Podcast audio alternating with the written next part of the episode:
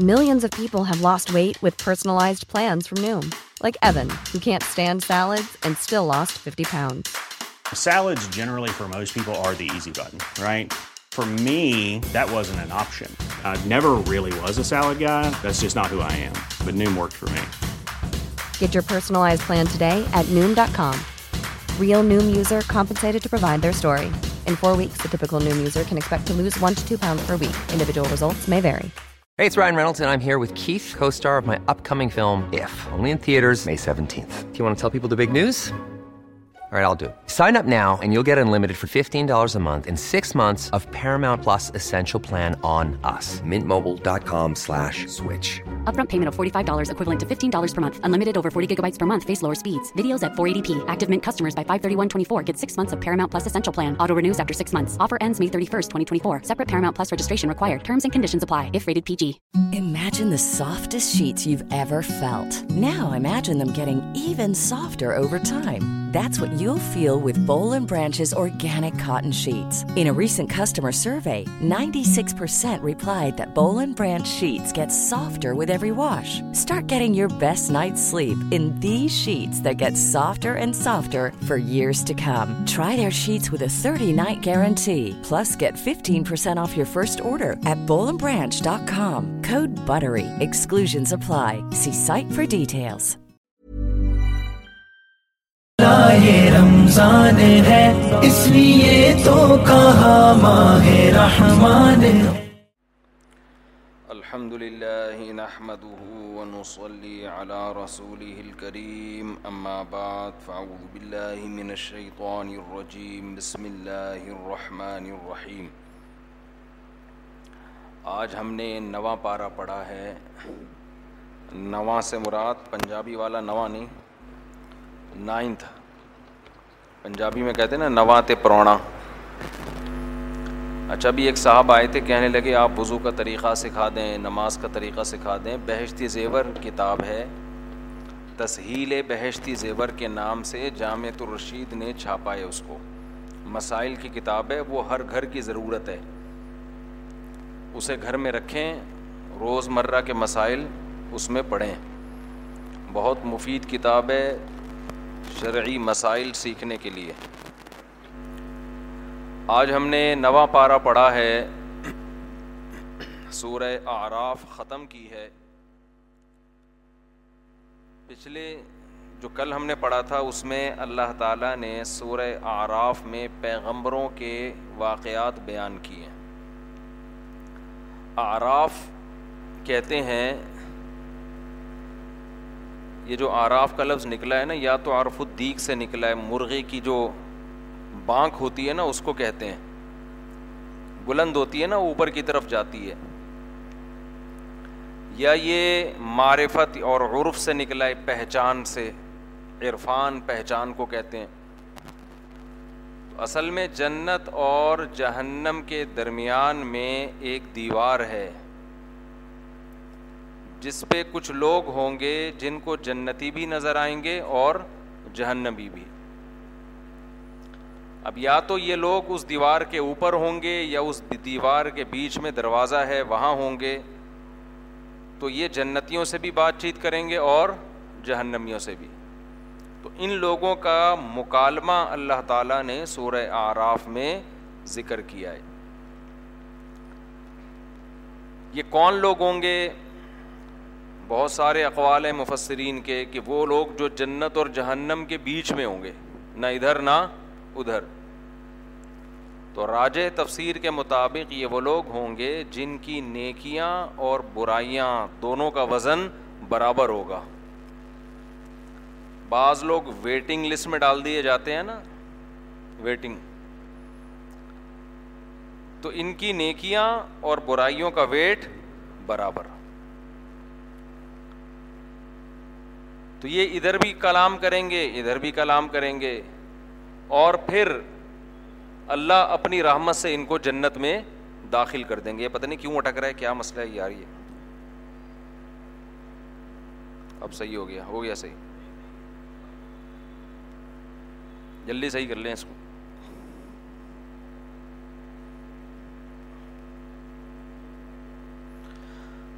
ایک دفعہ یہاں بیان ہو رہا تھا، ایک صاحب مسلسل نا نیچے بیٹھے ہوئے ادھر ادھر دیکھ رہے ہیں، نیچے یوں یوں کر رہے ہیں، تو وہ بیان میں جا رہا ہے مسلسل ان کی ویڈیو نا تو نیچے لوگوں کے مختلف کمنٹس۔ لوگ تو کمنٹس میں چھوڑتے تھوڑی ہیں۔ کسی نے کہا پتہ نہیں کیا کر رہا ہے۔ اب بیان ہو رہا ہے، ادھر بندہ کیمرے میں آ رہا ہے۔ تو کسی نے کہا اٹھنی گم گئی ہے، وہ تلاش کر رہا ہے۔ ٹھیک۔ اٹھنی گم گئی ہے، وہ تلاش کر رہا ہے۔ تو جنت اور جہنم کے بیچ میں وہ لوگ جن کی نیکیاں اور برائیوں کا وزن برابر ہوگا۔ تو یہ کلام کریں گے جنتیوں سے بھی اور جہنمیوں سے بھی۔ تو وہ العرافی رجال عارف و نقلم بسیما ہوں پہلے قرآن کہتا ہے ونادا اصحاب الجنتی اصحاب الناری ان قد وجدنا ما وعدنا ربنا حقا۔ اللہ پہلے جنتیوں کو کہیں گے تم جہنمیوں سے کلام کرو۔ تو جنتی اور جنت اور جہنم کے درمیان جو پردہ ہے وہ ہٹا دیا جائے گا۔ تو جنتی جہنمیوں سے کہیں گے کہ ہمارے رب نے ہم سے گناہوں سے بچنے پر جو وعدے کیے تھے، آج ہم نے وہ وعدے اپنی آنکھوں سے دیکھ لیے ہیں اور ہم نے اس کو سچا پایا ہے۔ فہل وجہ تم واد اور ابو کم حقا؟ تمہارے رب نے جو تم سے وعدے کیے تھے، کیا وہ تم نے بھی حق پائے ہیں؟ قالو نام وہ کہیں گے ہاں ہم نے جس آگ کا سنا تھا کہ ایک آگ ہوگی جو اللہ کے نافرمانوں کو جلائے گی، وہ آج آگ ہم نے اپنی آنکھوں سے دیکھ لیے تو اللہ فرماتے ہیں، ایک شخص ندا، ایک ندا آئے گی جو فرشتہ ہوگا ندا لگائے گا۔ اللہ نت اللہ کافرین۔ کہ اللہ کی لانت ہو ان لوگوں پر جو اس آگ کا انکار کیا کرتے تھے۔ الدین تخدو دین والا یہ وہ لوگ تھے جنہوں نے اپنے دین کو کھیل تماشا بنا لیا تھا۔ یہ بار بار قرآن یہ بات ذکر کرتا ہے۔ جہنم والوں کے لیے کہ انہوں نے اپنے دین کو کھیل اور تماشا یعنی دین بھی انٹرٹینمنٹ کی چیز بن گیا۔ کل ہم نے پڑھا تھا نا کہ قرآن کن چیزوں کو فوکس کرتا ہے۔ والدین کے ساتھ اچھا سلوک کرو، اللہ کے ساتھ شرک مت کرو، یتیم کا مال مت کھاؤ، جھوٹ مت بولو۔ کردار میں ایک نمبری، بے حیائی کے قریب مت جاؤ۔ تو ان چیزوں کو چھوڑ کر دین کس چیز کو بنا لیا؟ یعنی دین کو بھی ایک انٹرٹینمنٹ کی چیز بنا لیا۔ چسکے لینے کے لیے مذہبی رسومات پوری کی جاتی ہیں۔ تو جو اصل دین تھا اس کو پس پشت ڈال دیا۔ آپ کہہ سکتے ہیں یہود و نصارہ نے اپنے دین کو کیسے انٹرٹینمنٹ بنایا؟ بھائی یہود و نصارہ نے بھی ایسے بنایا کہ قوم جن چیزوں میں مزہ آ رہا ہے نا، چسکے لے رہی ہے، ان چیزوں کو بیان کیا جا رہا ہے۔ یہود اور نصارہ کے علماء نے لوگوں کو گناہوں سے روکنا چھوڑ دیا تھا۔ یہ قرآن کہتا ہے، لولا ينهاهم الربانيون والاحبار عن قولهم الاثم واكلهم السحت۔ قرآن کہتا ہے، یہودی اور عیسائیوں کے جو عالم ہیں وہ لوگوں کو جھوٹ بولنے سے اور حرام کھانے سے کیوں نہیں روکتے تھے؟ سمجھ رہے ہیں بات کو؟ وہ لوگوں کو جھوٹ بولنے سے اور حرام کھانے سے کیوں نہیں روکتے تھے؟ لبی سما کان یا ملون بہت برا عمل کرتے تھے۔ تو رسومات چلتی ہیں مذہبی لوگوں کی بھی۔ کسی شخصیت کے فضائل بیان ہوں گے تو ایسے زمین آسمان کے قلابے ملا دیں گے، ایسا لگتا ہے اس سے بڑا اس کائنات میں کوئی کبھی پیدا ہوا ہی نہیں ہے۔ تو بلکہ الٹا انہوں نے حرام کھانا شروع کر دیا ان کے علماء نے۔ کیسے؟ ہدیے، نذرانے، غلط بیانی کر کے لوگوں سے نذرانے لینا۔ غلط بیانی کر کے۔ کیونکہ آپ جب کسی کے کسی کی بات کی تائید کرتے ہو تو وہ آپ سے خوش ہو جاتا ہے۔ صحیح مذہب بتاتے تو بہت سے لبرل لوگ ان سے دور ہو جاتے۔ آج جیسے ہمارے پاس لبرل مولویوں نے پردے کے مسائل میں گڑبڑ کرنا شروع کر دیے حیا عورت کے لیے حیا عورت کا زیور ہے۔ حیا کو جتنا پروموٹ کیا جائے کم ہے۔ لیکن آپ دیکھ لیں ہمارا لبرل طبقہ حیا کو پروموٹ کرنے کے بجائے اب پردے کے مسائل میں تبدیلیاں کرنا شروع۔ موسیقی بھی حلال اور یہ بھی حلال اور یہ بھی حلال اور یہ بھی حلال، پتہ نہیں کیا کیا حلال ہو رہا ہے مارکیٹ میں۔ ایک صاحب مجھے کہنے لگے، سعودی عرب میں دس رکت تراوی ہو رہی ہے۔ میں نے کہا، سعودیہ میں نائٹ کلب کھل رہے ہیں، ڈانس پروگرام ہو رہے ہیں، سینما گھر کھل رہے ہیں۔ تو اب ہمیں افسوس یہ نہیں ہے کہ دس کھا گئے، خوشی اس پر ہے کہ دس باقی رکھی ہوئی ہیں۔ تو وہاں جو اس سے بڑے بڑے مسئلے کھڑے ہوئے ہیں سعودی عرب میں آپ آدھی تراوی کو رو رہے ہو کہ آدھی تراوی کھا گئے؟ حضرت عمر رضی اللہ تعالیٰ عنہ کے دور سے لے کر آج تک، اب تک مسجد حرام میں بارہ، تیرہ سو سال، حضرت عمر کا دور، تیرہ سو سال سے زیادہ اس وقت سے لے کے جب سے حضرت عمر نے ایک امام پہ جمع کیا نا، اس وقت سے اب تک بیس رکعت تراوی ہوتی چلی آئی ہے۔ یہ پندرہویں صدی میں جا کے کام ہوا ہے کہ آدھی تراوی مارکیٹ سے شارٹ ہو گئی۔ لیکن ہمیں اس پہ غم نہیں ہے، کیونکہ آدھی باقی رکھی ہوئی ہمیں اس پہ خوشی ہے۔ ورنہ غامدی صاحب تو کہتے ہیں اسلام میں تراوی کا کوئی تصور ہے ہی نہیں۔ تو کچھ اور تھوڑے سے لبرل لوگ پیدا ہو گئے، تو وہ تراوی کی نماز ہی کیا کر دیں گے؟ گول کر دیں گے۔ تو ہمیں خوشی اس پر ہے کہ آدھی باقی رکھی ہوئی ہے، ورنہ وہاں تو سینما گھر کھل رہے ہیں اور حرم میں ابھی میرا، ہمارے رشتے دار عمرہ کر کے آئے ہیں، پرسوں لوٹے ہیں، کہہ رہے ہیں وہاں تو پر عورتیں گھوم رہی ہیں اب حرم میں۔ جو سرکاری عملے میں خواتین کی بھرتی ہو رہی ہے۔ ہم بھی سعودی عرب کئی بار گئے ہیں، وہاں عورت کا چہرہ کبھی نظر نہیں آتا تھا، اتنی سخت پابندی تھی پردے پر، اتنی خوشی ہوتی تھی۔ سعودی عرب میں اترتے ہی کہ بھائی بے حیائی نہیں ہے، نہ سائن بورڈوں پہ۔ بہت خوشی ہوتی تھی۔ اب آہستہ آہستہ یہ سب چیزیں کیا کر رہے ہیں؟ وہاں ختم کر رہے ہیں۔ تو اس لیے دکھ اس پر نہیں کرو کہ آدھی تراوی ختم ہو گئی ہے، شکر اس پہ کرو کہ آدھی باقی رکھی ہوئی ہے۔ تو کہاں سے کہاں بات چلی گئی؟ تو اللہ تعالیٰ سعودی حکمرانوں کو سیدھے راستے پہ چلنے کی توفیق دے، ہم تو یہی کہتے ہیں۔ ہم یہ نہیں کہتے کہ ان کے خلاف بغاوت جائز ہے، مار دھاڑ، اس سے تو اور زیادہ نقصان ہوگا۔ جو رہی صحیح طاقت ہے مسلمانوں کی، وہ بھی ختم ہو جائے گی۔ دعا ہی کر سکتے ہیں، تو دعا کرنے پر تو گورنمنٹ نے کوئی پابندی نہیں لگائی نا۔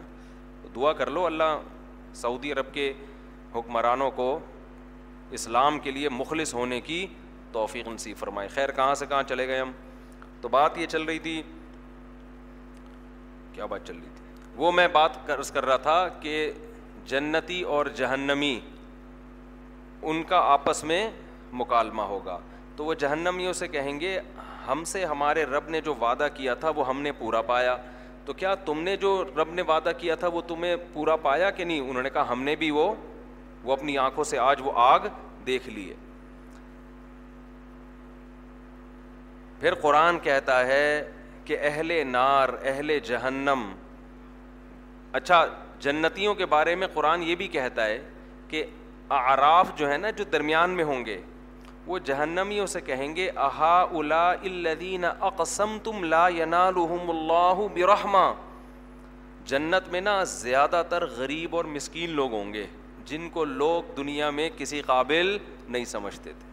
لوگ کہتے تھے، یہ طبقہ کامیابی کا معیار ہو ہی نہیں سکتا۔ دین پر ہمیشہ غریب لوگ زیادہ چلیں بلکہ علماء نے تو یہاں تک لکھا ہے، کوئی ایسی تحریک جس میں امیر زیادہ ہو غریب کم ہو غالب امکان یہ ہے کہ یہ گمراہ ہو۔ غالب، کوئی یقینی علامت نہیں ہے۔ ہمیشہ حق کی تحریک میں غریب لوگ آگے ہوتے ہیں، امیر ہوتے ہیں، ان کا ریشو تھوڑا ہوتا ہے۔ کیونکہ حق میں کڑوی باتیں باتیں کرنی پڑتی ہیں۔ غریب آدمی کے لیے کڑوی بات کو سننا اور اس پر عمل کرنا آسان ہوتا ہے۔ امیر آدمی عام طور پر عیش پرستی والی زندگی چاہتا ہے۔ قاعدہ کلیہ نہیں ہے۔ صحابہ کے دور میں بڑے امیر امیر صحابہ نے بڑی قربانیاں دی ہیں اور آج بھی دیتے ہیں۔ لیکن زیادہ تر ایسا ہوتا ہے کہ غریب آدمی قربانی آسانی سے دیتا ہے، امیر آدمی قربانی مشکل سے دیتا ہے۔ تو آج یہ بھی لوگ ایک معیار سمجھتے ہیں کہ جس کے گرد امیر طبقہ زیادہ وہ لوگ کہتے ہیں یہ ہے صحیح۔ یہ کون ہے؟ صحیح عالم معلوم ہوتا ہے یہ غلط ہے۔ تبلیغی جماعت جب شروع ہوئی ہے نا، پوری دنیا میں تبلیغ نے کتنا کام کر لیا۔ ساری غریب مسکین لوگوں نے شروع کی ہے۔ مالدار تو بہت بعد میں آئے ہیں تبلیغ میں۔ دنیا میں جہاں جاؤ، تبلیغ کی برکت آپ کو نظر آئے گی۔ اس میں غریب لوگوں کی اکثریت زیادہ۔ قرآن جتنے واقعات بیان کرتا ہے جتنے پیغمبروں کے واقعات ہمیشہ ان پیغمبروں کی مخالفت امیروں کی طرف سے ہوئی ہے اور غریب طبقہ زیادہ تر ان پر ایمان لایا ہے۔ قرآن ہر پیغمبر کی ایک عادت ذکر کرتا ہے کہ امیر طبقے نے ہمیشہ یہ اعتراض کیا پیغمبروں پر کہ ان غریبوں کو اپنی محفل سے نکالیں۔ آپ کے گرد یہ پھٹی پرانی ٹوپیوں والے جو بیٹھے ہوتے ہیں نا، پھٹے پرانے کپڑے والے، ان سے ہمارا امیج خراب ہوتا ہے۔ ہم ان کے ساتھ آپ کی محفل میں نہیں بیٹھ سکتے۔ سمجھ میں آ رہی ہے بات؟ اور ہر پیغمبر نے ان کو ایک ہی جواب دیا ہے۔ وہ جواب کیا دیا ہے؟ کہ اگر میں ان کو اپنی محفل سے نکال دوں گا، مجھے اللہ کے عذاب سے کوئی نہیں بچائے گا۔ کیونکہ دین کی دعوت ہے، اس میں آپ امیر اور غریب میں فرق نہیں کر سکتے۔ نہیں کر سکتے۔ نماز میں کوئی ایسا فرق رکھا ہے اسلام نے کہ جو قوم کے بڑے بڑے لوگ ہیں، ان کی صف آگے ہوگی؟ علم کے لحاظ سے کوئی بڑا ہے، عمر کے لحاظ سے بڑا ہے، اس کو تو حق ہے کہ وہ آگے آئے۔ لیکن ویسے کوئی علاقے کے لحاظ سے بڑا ہے، قوم کے لحاظ سے اپنے آپ کو بڑا سمجھتا ہے، پیسہ اس کے پاس زیادہ ہے، لہٰذا وہ اگلی صف میں ہوگا۔ غریب غریب، پچھلی صف میں امیروں کے لیے الگ مسجد، غریبوں کے لیے الگ مسجد۔ ایسا کوئی تصور ہے اسلام میں؟ کہیں بھی نہیں ہے ایسا کوئی تصور۔ ہمارے حضرت ایک واقعہ سنایا کرتے تھے حرمین شریفین میں۔ اچل میں وہاں تو مجبوری ہے نا سیکیورٹی کے نقطۂ نظر سے بعض لوگوں کو پہلی صف میں کھڑا کیا جاتا ہے۔ جو اپر لیول وہ سیکیورٹی کے نقطۂ نظر سے ہوتا ہے، وہ اس لیے نہیں ہوتا کہ یہ یہاں کے اہل ہیں۔ سیکیورٹی کے لیے بعض دفعہ کچھ قانون سازی کرنی پڑتی ہے۔ تو ایک عرب کا بدو پہلی صف میں کھڑا ہوا تھا۔ تو کوئی شرطا پولیس والا آیا، اس نے کہا کہ آپ یہاں سے ہٹ جائیں، یہاں کوئی شاہی خاندان کے کوئی آدمی ہیں، وہ یہاں کھڑے ہوں گے۔ تو وہ عرب کے بدو نے کہا، گل لا الہ الا اللہ کل کو وہ گل کہتے ہیں۔ یعنی تو تو اسلام سے خارج ہو گیا ہے، تو کلمہ پڑھ، دوبارہ مسلم اسلام قبول کر۔ یعنی تو کیسی باتیں کر رہا ہے؟ اللہ کا گھر ہے۔ یہاں پر تو کہہ رہا ہے کہ اللہ کے گھر میں شاہی خاندان کا آدمی یہاں کھڑا ہوگا اور میں کھڑے نہیں ہوں۔ یعنی تو تو اللہ کے گھر میں گویا شرک کر رہا ہے۔ تو یہاں فرق کر رہا ہے۔ تو ہمارے حضرت یہ منظر دیکھ کے بڑے خوش ہو رہے تھے اس عرب کی سادگی پہ۔ کہ جیسے ہی شرتا اس کو کہتا بھائی تو ہٹی یہاں وہ حضرت جی کھڑے ہوں گے، وہ کہہ رہے گل لا الہ الا وہ شرتا کہہ رہے جان چھڑانا اس شرتے کے لیے مشکل ہو گیا۔ وہ کہہ رہا تو کلمہ پڑھ کے اسلام قبول کر، تو باتیں کیسی کر رہا ہے؟ لا الہ الا اللہ پڑھ اللہ کے سوا کوئی عبادت کے لائق نہیں ہے۔ میں نہیں ہٹوں گا یہاں سے۔ تو اللہ کی نظر میں دیکھو، نبی صلی اللہ علیہ وسلم کی خدمت میں ایک نابینا غریب صحابی آئے۔ آپ صلی اللہ علیہ وسلم مالدار صحابہ کو تبلیغ کر رہے، مالدار مشرقین کو تبلیغ کر رہے تھے۔ تو ان غریب کے آنے سے آپ صلی اللہ علیہ وسلم کے چہرے پہ ناگواری کے آثار آئے۔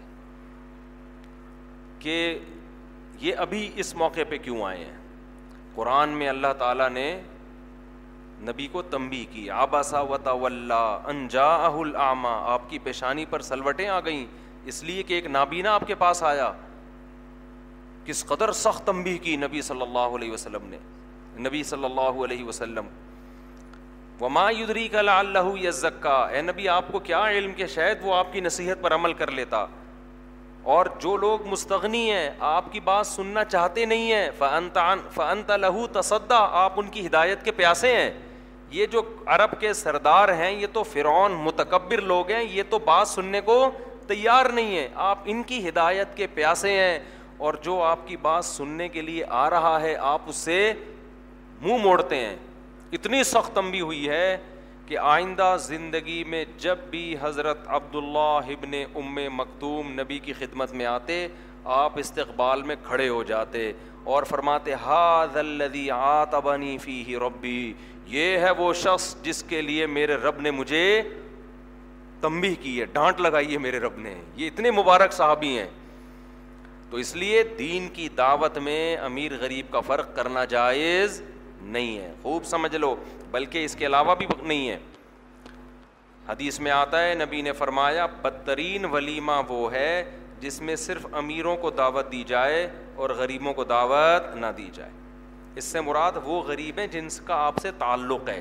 ولیمے میں اپنے دوستوں کو دعوت دی جاتی ہے نا۔ اصل میں یہ میں اس لیے ہمیشہ تنبی کرتا ہوں کہ بعض لوگ پریشان ہو جاتے ہیں، ہم جب ولیمہ کریں گے تو کیا سارے غریبوں کو بلا لیں؟ مطلب یہ کہ آپ کے ریلیٹیوز میں سے، ظاہر ہے، دعوت پہ بلانے کا معیار امیر غریب نہیں ہوتا، بلکہ آپ کے تعلقات اور رشتے داری۔ تو بعض دفعہ آپ یہ کرتے ہیں کہ آپ کے کوئی کزن غریب ہیں، ایک کزن کیا ہے؟ مالدار ہے۔ تو مالدار کزنوں کو بلایا جا رہا ہے، غریبوں کو نظر انداز جو رکشا چلا رہے ہیں، جو ٹماٹر بیچ رہے ہیں، کوئی آپ کے کزن ایسے ہیں، خالہ پھپھی ایسی ہیں، جن جو بیچاری غریب ہیں، ان کو دعوت نہیں دی جا رہی۔ اور ایک آپ کی ممانی امیرکا سے تازہ تازہ آئی ہوئی ہیں۔ ٹھیک ہے نا؟ بڑا پیسہ ہے ان کے پاس، گولڈ ہے۔ ماموں کو بھی دعوت اور ممانی کو بھی دعوت۔ آپ کے دوست احباب میں امیر بھی ہیں، غریب بھی ہیں۔ تعلق بعض دفعہ انسان کا کسی وجہ سے، ویسے تو ہر انسان کا اپنے معیار کے لوگوں سے ہی دوستی ہوتی ہے، یہ تو نیچرل ہے، یہ کوئی بری چیز نہیں ہے۔ امیر لوگوں کا اٹھنا بیٹھنا، امیروں کے ساتھ ہوتا ہے، غریبوں کا اٹھنا بیٹھنا، غریبوں کے ساتھ۔ دوستی تو کسی سے بھی ہو سکتی، لیکن کسی بیس پر اگر کوئی تعلق قائم ہو گیا، تو صرف اس کو غریب ہونے کی بیس پہ نظر انداز کرنا، یہ شریعت کی نظر میں بہت بری حرکت۔ ہوتا یہ ہے کہ جب آپ کرتے ہیں نا کوئی ولیمہ یا کوئی بڑی دعوت، آپ کے ریلیٹیوز میں غریب بھی ہیں، امیر بھی ہیں، تو آپ امیروں کو دعوت دیتے ہو، غریبوں کو بلاتے ہوئے آپ کو شرم آ رہی ہوتی ہے کہ جب وہ آئے گا نا بنیان میں یا دھوتی میں یا بیچارہ سیدھے سادھے سے کپڑوں میں آئے گا تو میں انٹروڈکشن کرواتے ہوئے مجھے شرم آئے گی اپنے دوست۔ دوست پوچھیں گے، یہ کون ہے بھائی؟ جس کی ایک شلوار اوپر جا رہی ہے اور ایک شلوار نیچے جا رہی ہے۔ یہ کون ہے؟ آپ بتائیں گے، میرے ماموں ہیں۔ تو آپ کا امیج کیا ہوگا؟ خراب۔ اب ہے تمہارے ماموں ہیں۔ ٹماٹر بیچتے ہیں تمہارے ماموں۔ ہم تو سمجھتے تھے، بڑے لینڈ لارڈ خاندان ہے یار تمہارا۔ تو بھائی، تمہارے خاندان والے جیسے بھی ہوں، ماموں ہوں، چاچا ہو، ابا ہوں، بعض لوگ تو باپ اور ماں کے ساتھ ایسا سلوک کرتے ہیں۔ اللہ نے کچھ بنا دیا ابا بیچارے دیہاتی سیدھے سادے تو کسی کو یہ بتاتے ہوئے شرم محسوس کر رہے ہوتے ہیں، میرے ابا ہیں۔ یہاں تک تکبر پیدا ہو جاتا ہے انسان میں۔ تو یہ بڑی غلط حرکت ہے۔ تو ہم، میں جو آیت پڑھ رہا تھا آراف کیا کہیں گے؟ جو آراف میں ہوں گے۔ جہنمیوں سے کہیں گے کہ کیا یہ ہیں وہ غریب لوگ جن کے بارے میں تم یہ قسمیں اٹھا کے کہا کر سکتے تھے کہ یہ سیدھے راستے پہ ہو ہی نہیں سکتے؟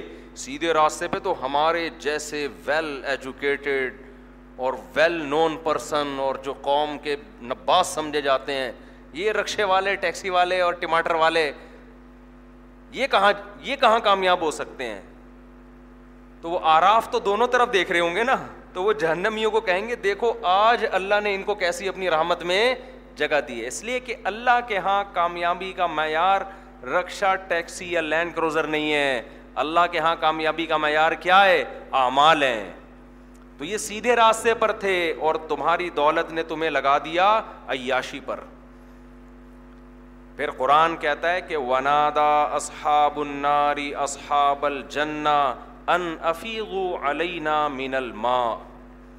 جہنمی جنتیوں سے کہیں گے کہ ہمیں تھوڑا سا پانی اس جنت میں سے دے دو۔ تو جنتی جواب میں کہیں گے، ان اللہ حرمہما علی الکافرین۔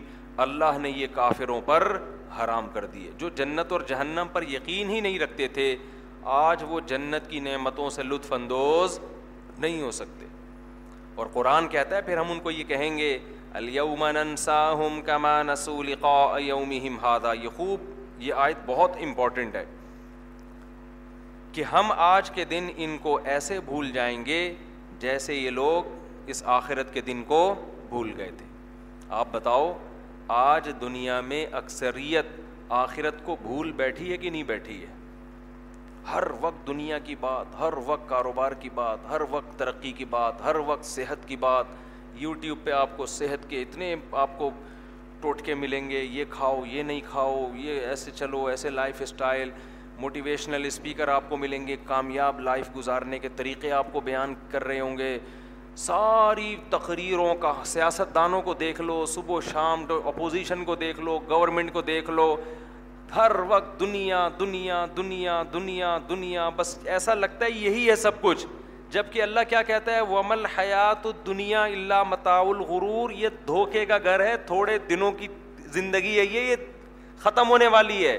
اور ایسے ختم ہوگی کہ جب ختم ہوگی نا، تم سے پوچھا جائے گا کتنے دن دنیا میں رہے تھے، تو تم کہو گے ایک دن بھی ہم دنیا میں نہیں گزار کر آئے ہیں، اتنا تھوڑا تمہیں یہ ٹائم لگے گا۔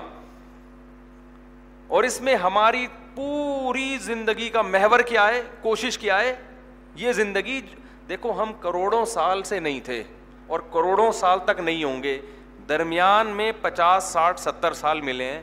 اس کی حیثیت دو ٹکے کی ہے۔ اتنی بڑی لائف میں کتنے سال دے دیے اللہ نے بیچ میں ہمیں؟ پچاس، ساٹھ، ستر سال۔ اس میں بھی پندرہ سال تو بلوغت کے نکال دو سوچنے، سمجھنے میں ہی لگ جاتے ہیں۔ وہ بچہ ہوتا ہے، اس کو کیا پتا ہوتا ہے۔ پھر آخری پندرہ سال بڑھاپے میں لگا دو، جس میں آدمی گردے پھیپڑے کی سیٹنگ میں ہی لگا رہتا ہے۔ کہ ابھی کڈنی کا مسئلہ ہو رہا ہے تو شوگر اوپر جا رہی ہے، تو شوگر نیچے لاؤ تو پھر کم بی پی نیچے جا رہا ہے، بی پی کو اوپر کرو تو پھر اور چیزیں بھی اوپر ہو جاتی ہیں۔ وہ اسی سیٹنگ میں کیا کرتا ہے؟ لگا رہتا ہے۔ پھر وہ تو آخرت تو ایک طرف ہو گئی، وہ کہہ رہا ہے، بھائی میرے کڈنی کا علاج کا بتا دے، کوئی میرا لیور کام نہیں کر رہا۔ میرے پاس ایک صاحب آئے کہ میرے سر پہ بال نہیں نکل رہے۔ میں نے کہا، تھوڑی دن صبر کر لو۔ کہہ رہے ہیں، کیا بال آ جائیں گے؟ میں نے کہا، ٹینشن ختم ہو جائے گی بالوں کی۔ کہہ رہے ہیں، کیوں؟ میں نے کہا اس لیے کہ اس سے بڑی پرابلم شروع ہو جائے گی۔ اس سے بڑی پرابلم ہے کڈنی کڈنی کام کرنا چھوڑے گا۔ ہارٹ کے مسائل ہو جائیں گے۔ تو بالوں کو بھول جاؤ۔ وہ ایک صاحب نے کہا تھا نا کہ حضرت مجھے نصیحت کر رہے تھے، بیان میں ہنسایا نہ کریں۔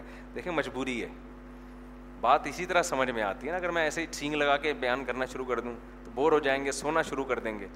تو وہ جو ہے نا، وہ ایک آدمی نے ایک غریب آدمی چلا گیا نا نجومی کے پاس، ایسے ہی چھٹکلا ہے، نجومیوں کو کچھ نہیں پتا ہوتا۔ تو نجومی سے کہنے لگا، میرا ہاتھ دیکھ کے بتاؤ۔ تو نجومی نے کہا، تم آٹھ سال تک غریب رہو گے۔ یہ بیچارہ خوش ہو گیا کہ آٹھ سال کے بعد پھر کیا ہوگا بھائی؟ آٹھ سال تک غریب رہوں گا۔ پھر کیا ہوگا؟ اس نے کہا، پھر تمہیں غربت کی عادت ہو جائے گی۔ پھر تم غربت کی ٹینشن لینا چھوڑ دو۔ تو آپ بالوں کو رو رہے ہو کہ بال نہیں اگ رہے، بال سفید ہو رہے ہیں، یہ کمر جھک رہی ہے، اسکن خراب ہو رہی ہے۔ ابھی اس سے بڑے مسائل کھڑے ہونے والے ہیں، اسکن جائے گی تیل لینے، ٹھیک ہے نا؟ آپ بولو گے، یار، دل کسی طرح سے میرا کیا ہو جائے؟ سیٹ ہو جائے۔ ایک وال بند ہو گیا، وہ کام نہیں کر رہا۔ اور جتنے دنوں میں جا کے ایک وال کھولنے کی کوشش کرو گے، اتنے دنوں میں دوسرا بھی بند ہو چکا ہوگا۔ اس حضرت مجذوب رحمۃ اللہ علیہ، بڑا حضرت حکیم علما کے شاگرد تھے نا؟ مرید تھے تو بڑا بڑے زبردست شاعر تھے۔ وہ شعر پڑھا کرتے تھے، تجھے پہلے بچپن نے برسوں کھلایا، جوانی نے پھر تجھ کو مجنو بنایا۔ پہلے تو بچپن میں تو برسوں تو بچپن میں گزر گئے، اس میں تو کھیل کود میں زندگی ضائع کی۔ جوانی نے پھر تجھ کو مجنو بنایا، جوانی میں دیوانہ بن کے زندگی گزارتا ہے۔ وہ اس میں برباد ہو جاتی ہے۔ بڑھاپے نے پھر آ کے کیا کیا ستایا۔ پھر ایک ٹائم آئے گا بڑھاپا، اس میں ایسا ستائے گا نا تجھے، یہ مسئلہ یہ مسئلہ۔ پھر آگے کہتے ہیں، اجل تیرا کر دے گی بالکل صفایا۔ یعنی موت تیرا بالکل صفایا۔ تو چار اسٹیپ ہیں انسان کے۔ بچپن ہے، اس میں تو ہوش ہی نہیں ہوتا کھیل کود میں ہی۔ اس میں تو ماں باپ پال رہے ہوتے ہیں۔ خود اپنے آپ کو پالتا بھی نہیں ہے۔ جوانی میں سیٹنگ میں نمبروں کے، اس میں بیلنس ایزی لوڈ پانچ سو روپئے ہزار روپے اور اس سے سیٹنگ اس سے چکر، اسی ٹینشن میں ٹینشن تو نہیں انٹرٹینمنٹ ہے۔ یہ اس میں ٹائم ضائع کر دیتا ہے اور پھر بڑھاپا جیسے ہی آنا شروع ہوتا ہے تو وہ ساری سیٹنگیں آہستہ آہستہ ختم۔ سیٹنگوں کے جذبے ہی ختم ہونا شروع ہو جاتے ہیں، ٹھیک ہے نا؟ صحت ہی اجازت نہیں دیتی۔ جذبے ہی ختم ہو جاتے ہیں۔ تو پھر اپنی صحت کی فکر میں کہ یار جو ہے اس کو، جیسے یہ جو باڈی بلڈر ہوتے ہیں نا باڈی بلڈر رمضان میں ان کو پتہ ہے کہ ہم ماس گین نہیں کر سکتے۔ جتنے بھی باڈی بلڈر نا، کیونکہ ماس گین کرنے کے لیے پانی پینا پڑتا ہے۔ آپ صبح شہری میں جتنے بھی بکرے کھا لیں، تو اس کے بعد دن بھر پانی نہیں پئیں گے تو وہ ماس نہیں گین ہوتا۔ تو باڈی بلڈروں کو جو روزے رکھتے ہیں، ان کو رمضان میں نصیحت کی جاتی ہے، بھائی، اس میں ماس گین تو نہیں ہوگا آپ کا، جتنا ہے اس کو بچانے کے ٹوٹ کے ہم آپ کو بتا دیتے ہیں۔ ایسے ہی ہے نا؟ کہ رمضان میں ہم آپ کو ایسے ٹوٹ کے بتاتے ہیں کہ روزہ رکھیں جتنے ہیں اتنے ہی رہیں، کم نہ ہو ورنہ رمضان میں اس کا امکان ہوتا ہے کہ جو ہے اس سے بھی جائیں گے آپ۔ تو بڑھاپا جب شروع ہوتا ہے تو انسان صحت کو بچانے کی فکر میں لگ جائے۔ اس کو پتا ہے مزید پاورفل تو میں بن نہیں سکتا۔ جو ہے کسی طرح اسی کو مینٹین رکھو، بچ جائے یہ سب۔ جتنے بال سر پہ رہ گئے ہیں، اس کو کسی طرح کیل سے ٹھوک کے جوڑ دوں میں، اندر رہیں گے۔ جتنے سفید ہو گئے وہ تو کالے ہو نہیں سکتے۔ تھوڑا اسپیڈ سے لو ہو جائے، لیکن بالآخر کب تک لڑے گا؟ وہ میرا شعر ہے نا، کب تک چھپو گے پیڑوں کی آڑ میں؟ کبھی تو ملو گے لنڈا بازار میں۔ بڑے بڑے مالدار لوگ بھی بالآخر لنڈا بازار میں گھومتے ہوئے نظر آتے ہیں۔ جو وہاں سے پینٹ خرید کے بولتے ہیں، ہم نے تارک روڈ سے خریدی ہے۔ تو پتہ نہیں چلتا، کیونکہ میں نے ایک دفعہ تارک روڈ سے اوریجنل جیکٹ خریدی۔ لوگ اس کو لنڈا بازار کی کہہ رہے تھے۔ میں نے کہا پھر آئندہ لنڈے سے ہی خریدیں گے ہم۔ ٹھیک ہے نا؟ تو جو ہے نا۔ تو خیر، تو اجل تیرا کر دے گی، بالکل صفایا تو اس لیے قرآن کیا کہتا ہے؟ فل یومن کمان رسول یوم ہادا انہوں نے اس دن کو بلا دیا تھا۔ حالانکہ الحم سے لے کے وناس تک ہم بار بار ان کو آخرت یاد دلا رہے تھے، بار بار۔ موت کے بعد زندگی ہے، موت کے بعد زندگی ہے، مر کے ختم نہیں ہوتے۔ افا حسب تم انما خلق نا کما بسا تم سمجھتے ہو ہم نے تم کو بیکار پیدا کر دیا ہے۔ ایم ہی پیدا کر دیا بس کھاؤ، پیو، موج، مستی کرو، مر کے ختم۔ نا نا نا نا نا۔ رالی کا غن الدین کا فرو یہ ان لوگوں کا گمان ہے جو ہمارا انکار کرتے ہیں۔ ہمارے ماننے والے ہم پر ایسی تہمت نہیں لگا سکتے۔ اتنا اللہ نے آخرت کا، جنت کا، جہنم کا، حشر کا، اتنا تذکرہ کیا ہے۔ تو قرآن کہتا ہے کہ تمہیں تو ان جہنمیوں کی باتیں سن کے ترس آ رہا ہوگا۔ جب جہنمی کہیں گے نا جنتیوں سے کہ ہمیں تھوڑا سا پانی پلا دو اور جنتی کہیں گے ہم نہیں پلا سکتے کیونکہ اللہ نے ہمیں اس کی اجازت نہیں دی ہے، حرام کر دی ہے تم پر جنت کی نعمتوں کو۔ تو اللہ کہتے ہیں تمہیں ان جہنمیوں پہ ترس آ رہا ہوگا کہ بےچارے بےچاروں کی کیا حالت، لیکن ہمیں ترس نہیں آئے گا۔ کیوں؟ ہم نے دنیا میں بار بار یاد دلایا تھا کہ آخرت کی تیاری کرو، لیکن انہوں نے دنیا میں ہر چیز کو یاد رکھا، لیکن آخرت کو یہ لوگ بھول گئے۔ تو اس لیے میرے بھائی، بار بار بار بار موت کو اور آخرت کو سوچا کرو۔ ہم بہت کم سوچتے ہیں اس بارے میں۔ صبح، دوپہر، شام، رات، اٹھتے، بیٹھتے، کھاتے، پیتے، ہر وقت سوچا کرو۔ ہر وقت مرنا ہے، بچوں کو پیدا ہوئے ہیں، زندہ رہنے کے لیے پیدا نہیں ہوئے ہیں۔ کہیں میت ہوتی ہے تو بتایا کرو گھر میں، بیٹا ہم نے بھی مرنا ہے۔ موت کی نفرت دل سے نکالو۔ آج تو موت کی وحشت ایسی ہے، کسی محفل میں مرنے کی باتیں شروع کر دو۔ لوگ کہتے ہیں، بھائی، کوئی اور بات کر لے یار۔ کوئی اور بات کر کیوں؟ عمل سے جان چھڑانی ہے۔ اور جو آخرت کی تیاری کرتا ہے، اس کو موت کے تذکرے میں مزہ آتا ہے۔ وہ کہتا ہے، یار، ہم تو ہیں ہی مرنے کے لیے۔ ہمارے شیخ حضرت مفتی رشید احمد صاحب رحمہ اللہ تعالیٰ کے سامنے جب موت کا تذکرہ آتا، اتنے خوش ہوتے، اتنے خوش ہو جاتے، ایک چہرے پہ نا گلابی چہرہ ہو جاتا تھا ان کا خوشی سے۔ اور کہتے تھے، ان قریب ان قریب اس دار فانی سے ہم جانے والے ہیں۔ اور ایسا دنیا کو مسافر خانہ سمجھتے تھے کہ اپنے گھر کو اپنا گھر کبھی کہا ہی نہیں حضرت نے۔ سعودی عرب سے حج کر کے یا عمرہ عمرہ ہر سال کرتے تھے۔ تو ایک دفعہ آئے کراچی میں گھر تھا نازم آباد میں، تو حضرت کے میزبان نے فون کر کے پوچھا کہ آپ اپنے گھر پہنچ گئے؟ میزبان لوگ پوچھتے ہیں نا بھائی پہنچ گئے۔ تو حضرت نے فرمایا، میں نازم آباد کے مسافر خانے میں ہوں۔ میں کہاں آج کل میرا اسٹے ہے؟ میرا اسٹے آج کل ہے نازم آباد کے ایک مسافر سرائے نہیں ہوتے، مسافر خانہ ہے، وہاں پر ہے۔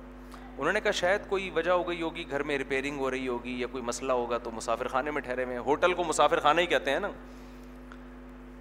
پھر دو دن بعد اس نے فون کیا، حضرت گھر پہنچ گئے۔ حضرت فرمایا نازم آباد کے مسافر خان۔ تو دو تین دفعہ جب ایسا اس نے کہا، حضرت گھر کیوں نہیں جا رہے آپ اپنے؟ ٹھیک ہے نا؟ ایسی کیا پرابلم ہے، گھر نہیں جا رہے حضرت فرمایا گھر ور دنیا میں کسی کا نہیں ہوتا۔ جو بھی ہوتا ہے، مسافر خانہ ہی ہوتا ہے۔ یہاں سے ہم نے کیا کرنا ہے؟ نکلنا ہے۔ اور آج واقعی وہ دنیا میں نہیں ہے، چلے گئے۔ جس دن حضرت کا انتقال ہوا، تو میں حضرت کی یہ بات سوچتا تھا کہ یار حضرت بار بار کہتے تھے، یہ میرا گھر نہیں ہے، بلکہ یہ مسافر خانہ ہے جہاں تھوڑے دن کے لیے اسٹے کیا ہوا ہے۔ تھوڑے دن میں ہم یہاں سے چلے جائیں گے، ہمارا گھر تو قبر ہے۔ تو جب حضرت کا جنازہ پڑا ہوا تھا نا اور میت حضرت کے گھر سے نکل رہی تھی، تو میں کہتا تھا، واقعی آپ صحیح کہا کرتے تھے۔ یہ تو ہم بے وقوف تھے جو ایسی باتوں کو سمجھتے نہیں تھے۔ تو بھائی، گھر ور کسی کا بھی نہیں ہے، یہ دیواریں اینٹوں سے دل بالکل بھی نہ لگاؤ، یہ بے وقوفوں والی باتیں، پاگلوں والی جن کے اوپر کوئی ٹیکنیکل فالٹ ہوتا ہے نا وہ ان اینٹوں اور دیواروں کو سمجھتے ہیں کس کا ہے؟ میرا ہے۔ میرا میرا بے وقوفوں والی باتیں ہیں۔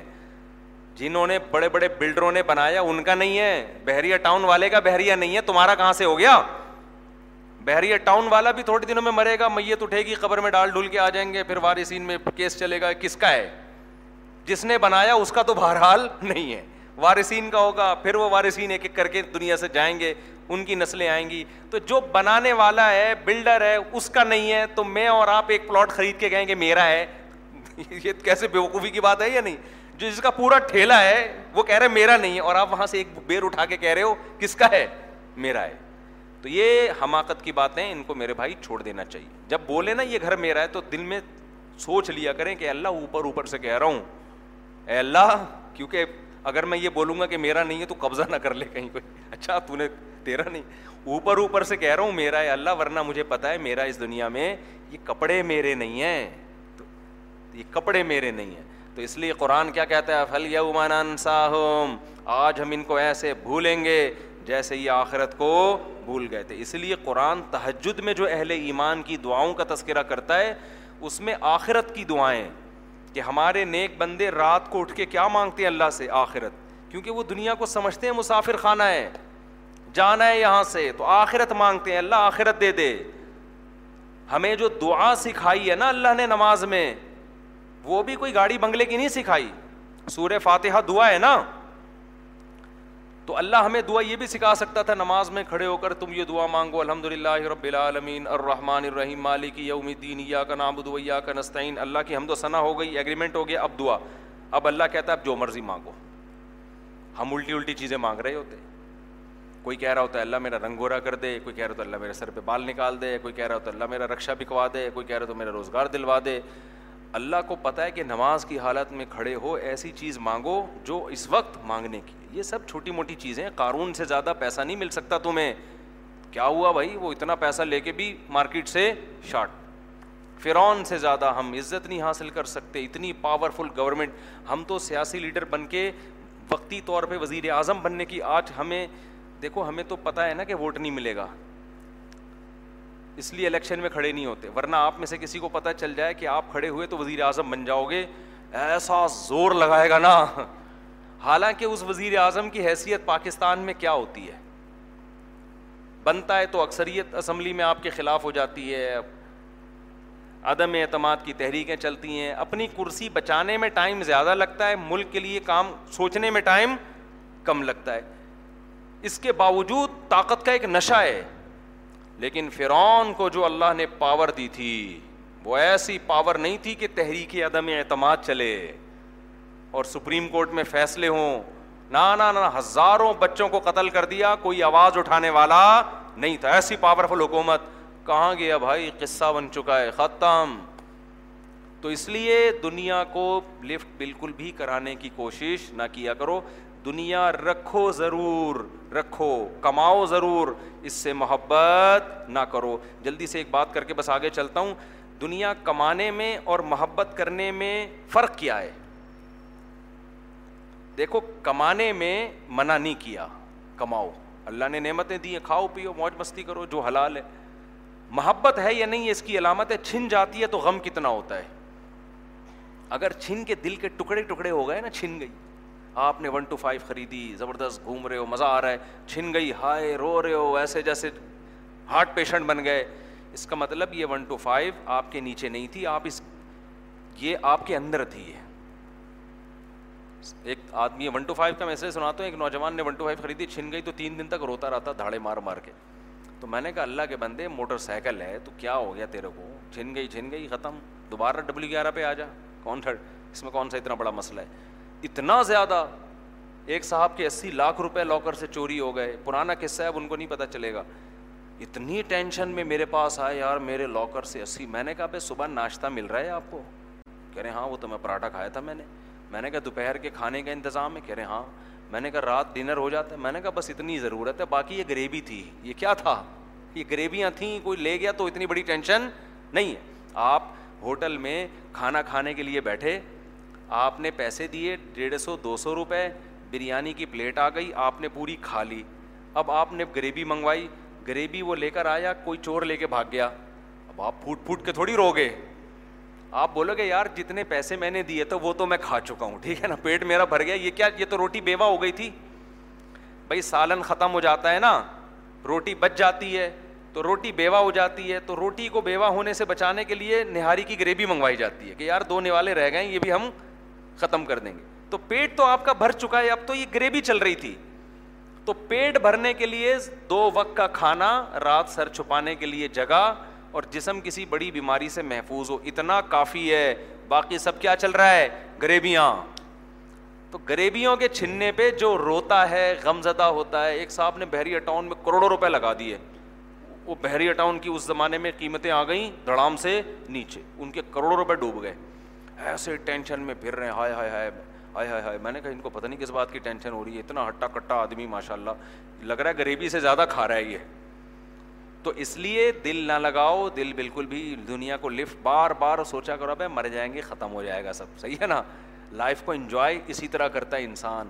دل لگانے کی چیز ہے آخرت۔ و انت دار الآخرتا لہی الحیوان اللہ کہہ رہے اصل آخرت ہے کروڑوں اربوں سال کی زندگی جو کبھی ختم ہونے والی نہیں، علامہ مناوی رحمۃ اللہ علیہ ایک بہت بڑے مفسر ہیں، ایک خوبصورت مثال دیتے ہیں۔ کہتے ہیں، اگر دنیا اللہ ہمیں اتنی نعمت دے دے دنیا میں کہ یہاں حوریں بھی دے دے ہمیں، یہاں ہمیں ہزار ہزار گز کے سونے چاندی کے بنے ہوئے محلات بھی دے دے اور ان محلے میں چش، محلوں میں چشمے جاری کر دے، کروڑوں روپے دے دے۔ اور اللہ ہم سے وعدہ کرے، جنت میں تمہیں مٹی کے گھر ملیں گے، گدھے پہ سواری ہوگی اور مسور کی دال کھانے کو ملے گی۔ ان کے، ان کی بات کو میں اپنے الفاظ میں، انہوں نے مسور کی دال وغیرہ بیان نہیں کیا۔ کہیں کو کیا مناوی، تفسیر مناوی میں حوالہ دکھاؤ۔ ٹھیک ہے؟ یہ ان کی بات کو میں سمجھانے کے لیے اپنے اسٹائل میں بیان کر رہا ہوں۔ کہ دنیا میں آپ کو جتنی بھی عیاشی مل جائے، اور جنت میں آپ کو مٹی کا گھر مل رہا ہے، گدھے کی سواری مل رہی ہے، کھانے کے لیے روکھی سوکھی۔ انہوں نے فرمایا کہ پھر بھی عقل مند آدمی جنت کو اس دنیا پر ترجیح دے گا۔ کیوں؟ یہاں کے سونے کے محلات بھی ختم ہو جائیں گے تھوڑے دنوں میں۔ جوانی بڑھاپے میں تبدیل۔ کتنا ہی مالدار ہو، بڑھاپے کو بریک لگا سکتا ہے۔ اصل میں ابھی جوان لوگ بیٹھے ہوئے ہو نا، بڑھاپا سمجھ میں آ نہیں رہا آپ کے۔ جب آئے گا نا، پھر کہو گے، یار یہ تو صحیح کہہ رہے تھے مولوی صاحب۔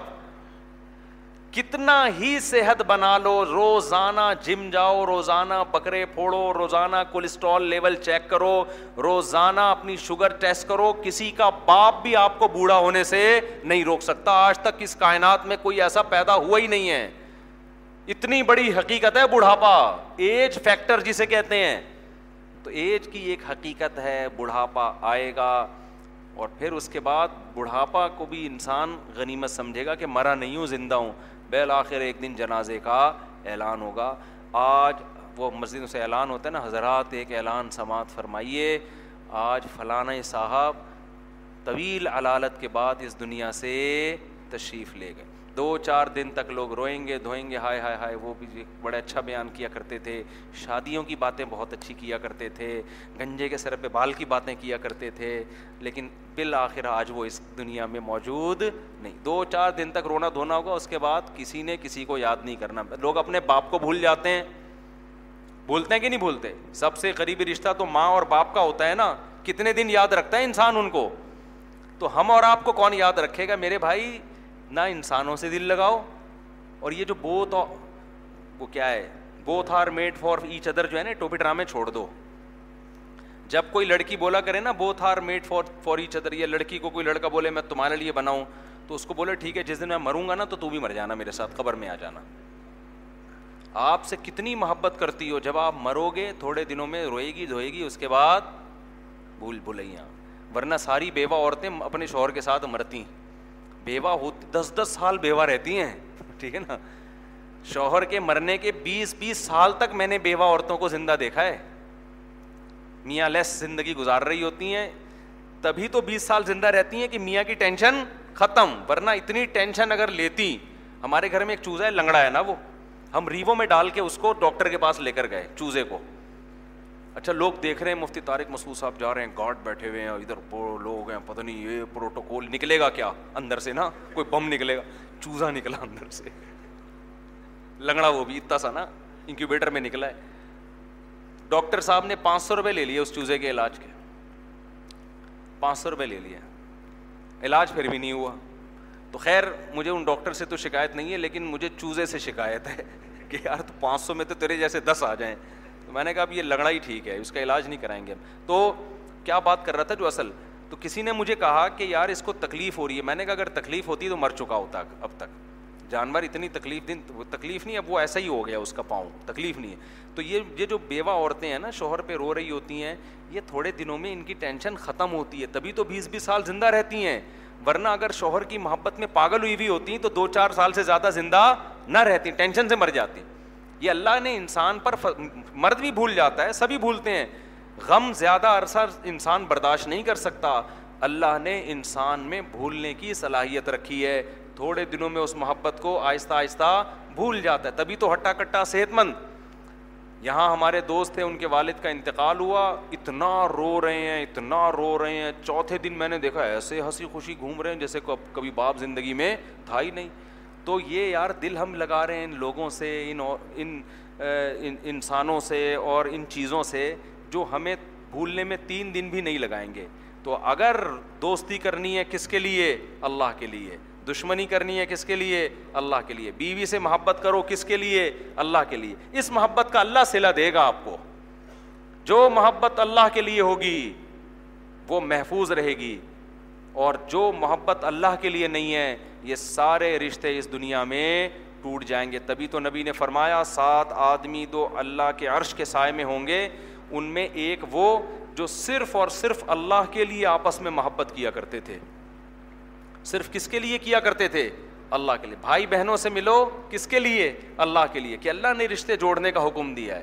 تو تمام رشتے ختم ہیں، صرف وہ رشتہ جس کی بیس اللہ ہو وہ رشتہ دنیا میں بھی باقی رہتا ہے اور آخرت میں بھی باقی رہتا ہے۔ تو میں جلدی سے آیات پڑھ کے بس بیان ختم کرتا ہوں۔ تو یہ صورت میں ایک اہم تھا۔ اس کے بعد سورہ آراف میں اللہ نے بہت سارے پیغمبروں کے واقعات بیان کیے۔ حضرت حود علیہ السلام کا واقعہ بیان کیا۔ پھر اللہ نے سمود علیہ السلام، صالح علیہ السلام کا واقعہ بیان کیا۔ صالح علیہ السلام کی قوم نے کہا کہ آپ کوئی معجزہ دکھائیں تو ہم ایمان لے آئیں گے۔ حضرت صالح علیہ السلام نے کہا کہ دیکھو، اللہ کی عادت یہ ہے کہ جب کوئی بڑی نشانی دکھاتا ہے، پھر مہلت نہیں دیتا وہ۔ قوم کی کھوپڑی میں بات آئی نہیں۔ پھر صالح علیہ السلام نے کہا، کیا نشانی؟ انہوں نے کہا، اس پہاڑ سے اونٹنی نکالیں۔ کتنی بےحودہ بات ہے یا نہیں ہے؟ کتنا بےحودہ مطالبہ ہے کہ پہاڑ سے کیا نکالیں اونٹنی۔ صالح علیہ السلام نے پہاڑ کی طرف اشارہ کیا، اس سے اونٹنی نمودار ہو گئی۔ اب یہ بہت بڑا معجزہ تھا۔ دیکھو، جادو اور شوبدے وہ ان میں قرار نہیں ہوتا۔ جادو کے لیے ایک الگ ماحول چاہیے۔ آپ یہ جو میجک شو دکھاتے ہیں نا، کبوتر نکال رہے ہیں اور یہ کر رہے ہیں، یہ ایک پہلے ماحول بناتے ہیں۔ آپ اگر ان سے کہیں نا، یہاں یہ کبوتر نکال کے دکھاؤ، یہ نہیں نکال سکتے۔ بھائی، وہ جو چڑیا گھر میں، زو میں ممتاز بیگم ہے، وہ یہاں نظر آ سکتی ہے؟ وہ جب جس کو پیچھے سے لومڑی، آگے سے عورت ہے۔ وہ ایک خاص ماحول ہوتا ہے۔ معجزہ ماحول کا محتاج نہیں ہوتا۔ نبی سے مشرقین نے کہا کہ چاند کے دو ٹکڑے کریں۔ آپ نے ایسے اشارہ کیا اور چاند کے دو ٹکڑے ہو گئے۔ تو یہ جو شعبدے ہوتے ہیں نا، یہ ایک مخصوص ماحول میں تاکہ ہم لوگوں کی آنکھوں میں دھول جھونک سکیں۔ تو ایسے ہر جگہ نہیں کر سکتے یہ، کیونکہ وہ وہ نظر کو دھوکہ دینا ممکن نہیں ہوتا۔ تو انہوں نے کہا، پہاڑ سے اونٹنی نکالیں۔ حضرت صالح علیہ السلام نے اشارہ کیا، پہاڑ سے اونٹنی نکل گئی۔ لیکن اب اللہ نے کیا کہا کہ یہ تمہارے مطالبے پر نشانی ہم نے دکھائی ہے، اب یہ اللہ کی اونٹنی ہے، اب اس کا تم نے بہت زیادہ احترام کرنا ہے۔ اپنے لیے تم نے خود مصیبت کھڑی کر دی ہے۔ وہ احترام کیا ہے؟ جب یہ پانی پیے گی، کوئی جانور پانی گھاٹ کے قریب نہیں آئے گا۔ جس جگہ سے یہ کھانا کھائے گی، چرے گی گھاس، وہاں کوئی اور قریب نہیں پھٹکنا چاہیے۔ کیونکہ تم نے کہا نا معجزہ دکھاؤ، اب اس کے آداب بھی ہیں۔ تو کیا ہوا کہ وہ اتنا پانی پی جاتی کہ ان کے جانوروں کو نقصان ہونا شروع کر ہو گیا؟ اب وہ ڈر بھی رہے ہیں مارتے ہوئے اونٹنی کو کہ یار یہ نکلی تو ہمارے سامنے ہی کوئی عذاب نہ آ جائے۔ لیکن قرآن کہتا ہے وکا نفل مدینہ تسعت و سدو نفل ارد شہر میں نو اوباش لوگ تھے جو بڑے فسادی تھے۔ ہر جگہ کچھ چھوٹے فسادی ہوتے ہیں، کچھ بڑے۔ انہوں نے مل جل کے پلان بنا کے قوم کو ساتھ لیا اور بالآخر اس اونٹنی کو قتل کر دیا۔ تو اللہ نے حضرت صالح علیہ السلام سے کہا کہ اب اس قوم پر اللہ کا عذاب آئے گا۔ آپ جو لوگ آپ کے ساتھ ایمان لے کے ایمان لائے ہیں، ان کو لے کے بستی سے نکل جائیں۔ پھر یہی ہوا کہ اللہ تعالیٰ نے قوم سمود کو وہ اماں سمود فعح لکھو بتاغیہ بہت طاقتور تھے نا۔ ایک زوردار آواز کے ذریعے ان کے کلیجے پھٹ گئے۔ پوری قوم برباد ہو گئی، تباہ ہو گئی۔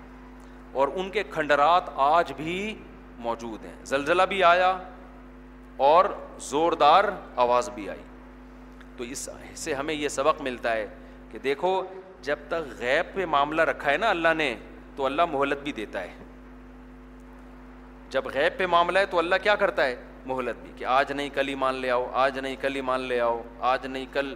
لیکن جب اللہ بڑی نشانی دکھا دیتا ہے نا، تو پھر اللہ کے ہاں مہلت کا دروازہ بھی بند ہو جاتا ہے۔ مفتی عتیق الرحمان شہید ہوئے تھے نا، بڑے عالم تھے، درس قرآن دیتے تھے۔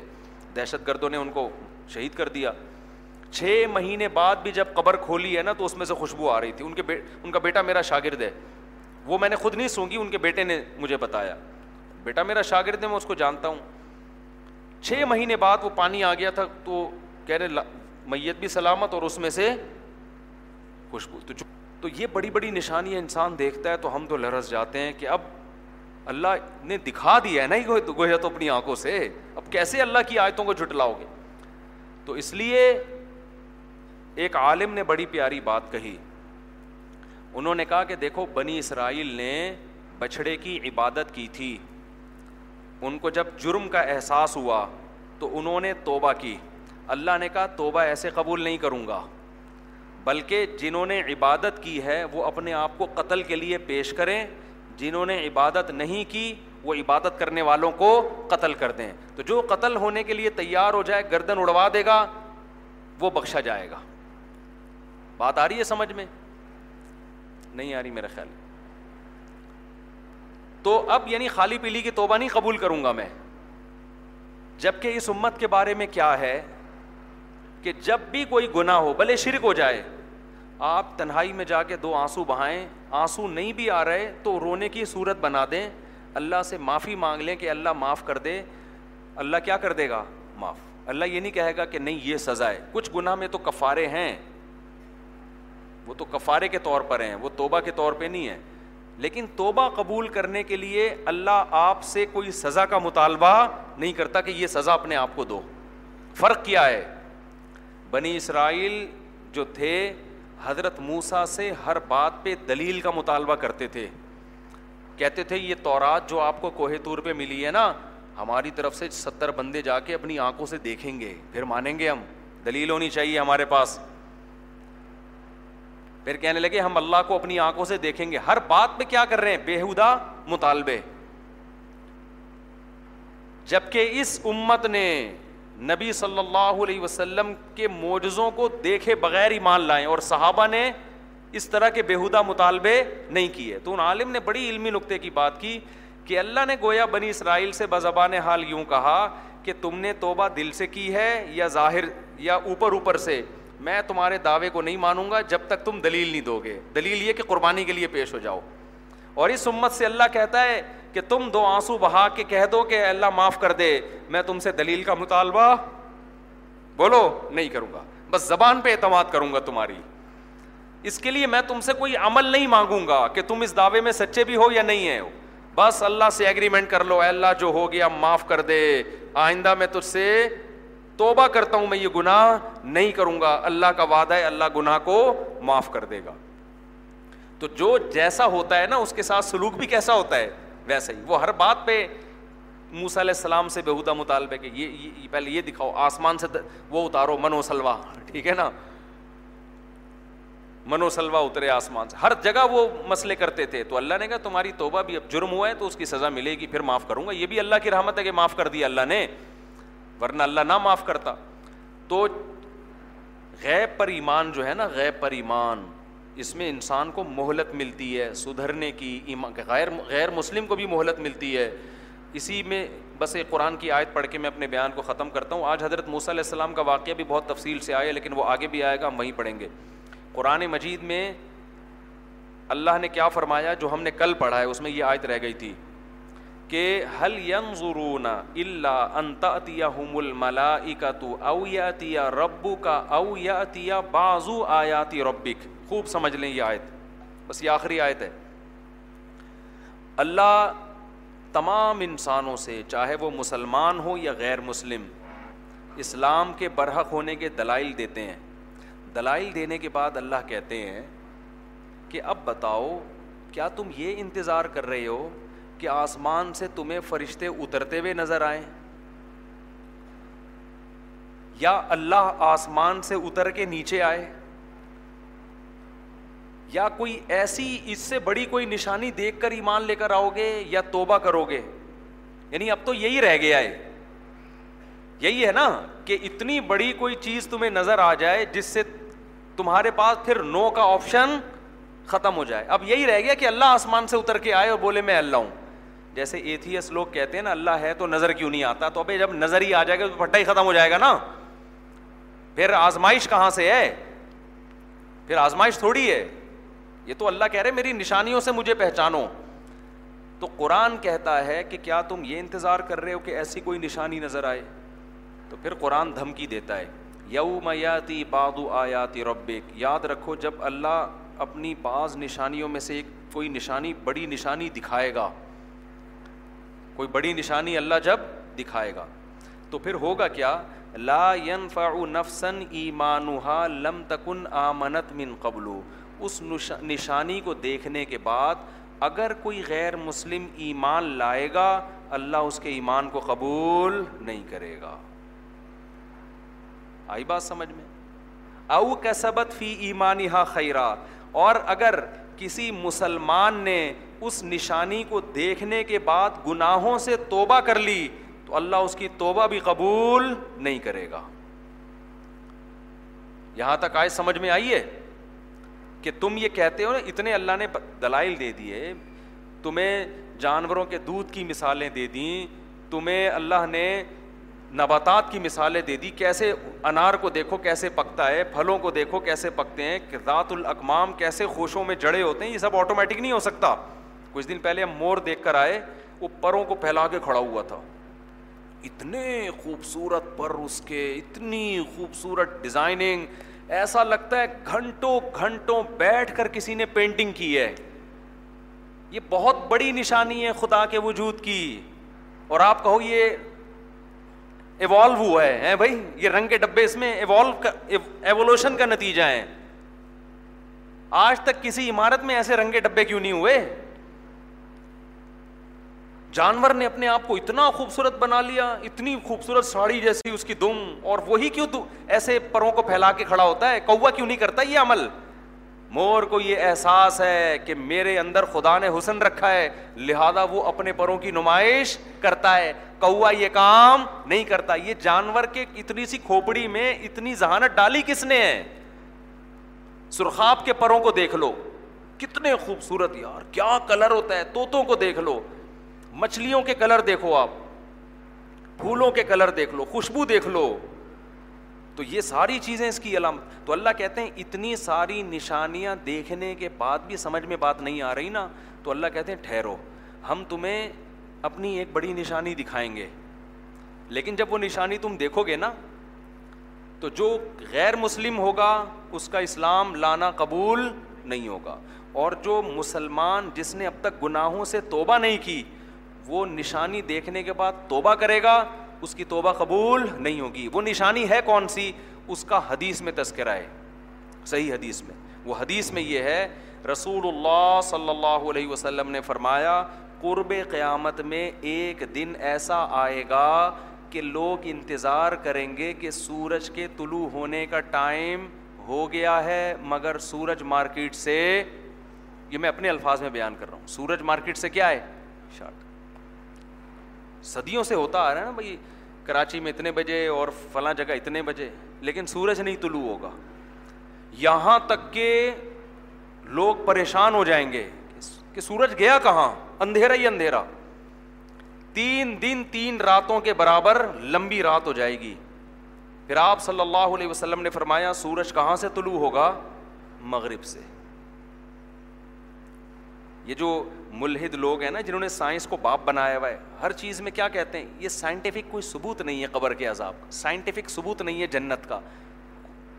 بھائی، سائنس اس مادی دنیا کی چیزیں جانتی ہیں۔ اسلام کی کوئی بات سائنس کی اگینسٹ نہیں ہے۔ کبھی بھی اسلام نے کوئی ایسی بات نہیں کی جو سائنس کے خلاف ہو۔ لیکن اسلام یہ کہہ رہا ہے کہ خدا سائنس سے بڑھ کر ہے۔ سمجھ رہے ہو؟ عیسیٰ علیہ السلام جب مردے کو کہتے تھے نا، زندہ ہو جا کوئی سائنٹیفک لاجک نہیں تھی، لیکن یہ کام کون کر رہا تھا؟ اللہ۔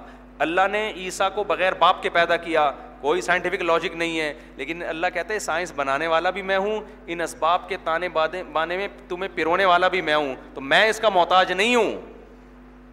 سمجھتے ہیں؟ میں تھوڑی محتاج ہوں ان چیزوں کا۔ ایک ملک کا بادشاہ ہو، وہ آپ کو کہے کہ بھائی، جس کو پیسے چاہیے، لائن میں کھڑا ہو۔ اور لائن میں کھڑے ہو کر اس کو راشن ملے گا اور یہ کارڈ بنوائے۔ تو ایک دن بادشاہ نے فون کیا، آ جاؤ، میں تمہیں بوری ویسے ہی پکڑا رہا ہوں۔ آپ کرو، سر، آپ نے تو اس جو ملک کا سسٹم بنایا ہوا ہے، یہ سسٹم میں تو یہ ہے کہ جو لائن میں لگے گا، راشن کارڈ بنوائے گا، ایک گھنٹے بعد نمبر آئے گا، اس کو ملے گا۔ تو کہے گا، بھائی، میں سسٹم کا محتاج نہیں ہوں، یہ سسٹم میں نے بنایا ہے۔ تو میں تو لائن سے کسی کو ہٹا کے بھی بوری پکڑا سکتا ہوں۔ تو مجھے تو مجھے سکھا رہا ہے۔ تو سائنس کے جتنے اصول ہیں، بنانے والا کون ہے؟ اللہ ہے۔ تو اللہ کو یہ آپ بول رہے کہ وہ ان اصولوں کا محتاج ہے۔ اللہ کہہ رہے میں آگ میں جلانے کی طاقت میں نے رکھی ہے، لیکن آگ خدا نہیں بن گئی ہے۔ ابراہیم کو آگ میں ڈالا، میں نے نہیں جلنے دیا۔ تبھی تو عیسیٰ علیہ السلام کے بارے میں جب عیسائی کہتے ہیں نا، بغیر باپ کے پیدا ہو گئے، تو یہ تو خدائیں گویا۔ اللہ نے کہا، آدم تو بغیر باپ اور ماں کے پیدا ہوئے ہیں۔ یہ تو پھر بھی بغیر باپ کے، صرف باپ نہیں تھے، ماں تھی ان کی۔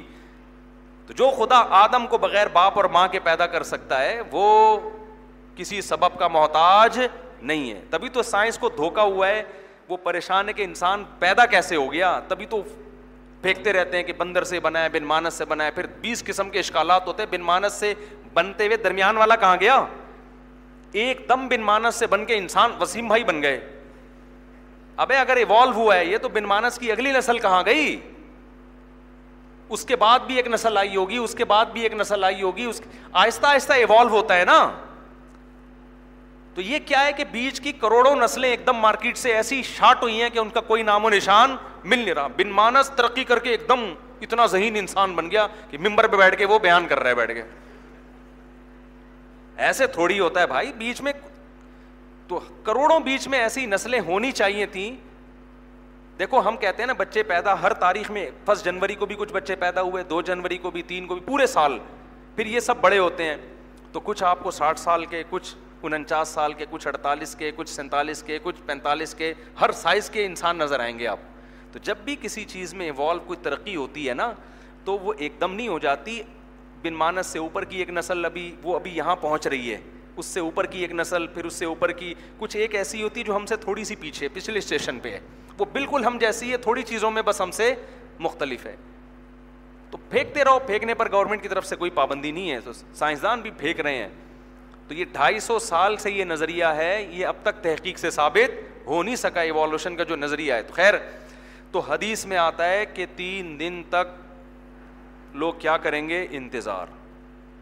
جانور چیخنا شروع کر دیں گے پورے نظام دھرم ہو جائے گا۔ یہاں تک کہ لوگ کیا دیکھیں گے؟ سورج مغرب سے۔ اب چونکہ یہ پیش گوئی صرف قرآن و سنت نے کی ہے، یہ پیش گوئی کس نے کی ہے؟ اسلام نے کہ ایک دن ایسا ہوگا۔ پھر وہ سورج نکلتے نکلتے الٹا چلے گا، الٹا۔ اور جب زوال کے وقت تک آئے گا نا، تو پھر واپس غروب ہو جائے۔ پھر واپس۔ پھر وہ وہ اپنے جو جس طرح ہزاروں سال سے چل رہا ہے، اسی طرح چلتا رہے گا۔ تو قرآن کیا کہتا ہے؟ جب ایسی نشانی تم دیکھ لو گے، تو بس پھر اس کے بعد کوئی ایمان لے کر آئے گا، تو اس کا ایمان قبول بولو نہیں ہو۔ کیونکہ یہ تو مشاہدے کا ایمان ہو گیا نا۔ اور پھر اگر کوئی گٹکے سے توبہ کرے گا، کوئی چرس سے توبہ کرے گا، کوئی شراب سے توبہ کرے گا، تو فرشتے کہیں گے کہ اب آپ کو اس تکلف کی ضرورت بولو، اب اس تکلف کی جو ضرورت، اب کوئی فائدہ نہیں ہے۔ تو اللہ کہتے ہیں اس سے پہلے بہتر ہے ایسی نشانیاں جس میں غور و فکر ہو سکتا ہے۔ یہ تو ایسی نشانی ہے نا جس میں اب غور و فکر کا دروازہ ہی بند ہو جائے گا نا۔ سورج مغرب سے نکل گیا۔ آپ لوگ یہ بھی نہیں کہہ سکتے کہ شعبت بازی ہے۔ ابے شعبت بازی ایک آدمی، دو آدمی سوری دنیا گواہی دے رہی ہے کہ یار یہ ہو کیا رہا ہے۔ سائنسدان آلات لے کے بیٹھے ہیں، خوردبینیں، دوربینیں لے کے، بھائی یہ تو واقعی مغرب سے نکل رہا ہے۔ اس میں تو نہ جادو کا الزام لگایا جا سکے گا، نہ شعبت بازی کا، نہ نہ نظر کے دھوکے کا۔ اب جو اللہ نشانیاں دکھا رہا ہے نا، وہ غور و، اس میں غور و فکر کا آپشن ہے آپ کے پاس۔ تو اللہ کہتے ہیں اس میں غور و فکر کر کے ایمان لے آؤ۔ کافر ہو تو اسلام قبول کر لو۔ نوے سال اگر کفر میں گزارے، آج اسلام لے آؤ گے، نوے سال کا جرم کیا کر دوں گا؟ معاف۔ اور اگر کسی مسلمان نے نوے سال شراب کباب میں گزارے، آج توبہ کر لے، نوے سال کے جرائم کیا کر دوں گا؟ معاف۔ ایک نوے سال کے بوڑھا آیا کسی عالم کے پاس، اسلاف میں ایک واقعہ ہے۔ بہت بوڑھا کمر جھکی ہوئی اور ایسے ہانپتا کانپتا آیا۔ اور کہنے لگا، میری پوری زندگی عیاشی میں گزری ہے۔ اب میں توبہ کرنا چاہتا ہوں۔ اب میں کیا کرنا چاہتا ہوں؟ توبہ۔ ان عالم نے کہا، حضرت، آپ نے بہت دیر کر دی ہے۔ تو وہ بزرگ کہنے لگے، جو موت سے پہلے آ گیا، اس نے دیر پہلے اتنا علم لوگوں کے پاس ہوتا تھا۔ ان عالم نے کہہ دیا، غلط کہا کہ آپ نے بہت دیر کر دی ہے۔ اس نے کہا، عالم کا مقصد شاید ان کو تمبی کرنا تھا کہ تھوڑا اسی میں آ جاتے، ستر میں آ جاتے، کچھ زیادہ جلدی نہیں آ گئے آپ نوے سال میں۔ تو انہوں نے کہا، تم نے دیر کر دی ہے۔ تو اس بوڑھے نے کہا، جو موت سے پہلے آ گیا، اس نے دیر نہیں کی۔ ہاں دیر اس نے کی ہے، جو موت جب اپنی آنکھوں سے دیکھ لی، اس نے دیر کر دی۔ تو اس لیے بھائی، اللہ ہمیں بھی توفیق دے، آپ کو بھی۔ اس رمضان میں اللہ ہم سے گناہ چھڑوا دے بس۔ اللہ سے نشانیاں نہ مانگو، اللہ سے کہو کہ اللہ جو تو نے نشانیاں دکھا دی ہیں، ہمارے لیے کافی ہیں۔ سبحان اللہ بھی ہم دیگر نشد اللہ الہ الا انت، نستغفرک و نتوب الیک۔ چلیں پھر کل دکھائیں یہ آج دیر بہت ہو گئی ہے۔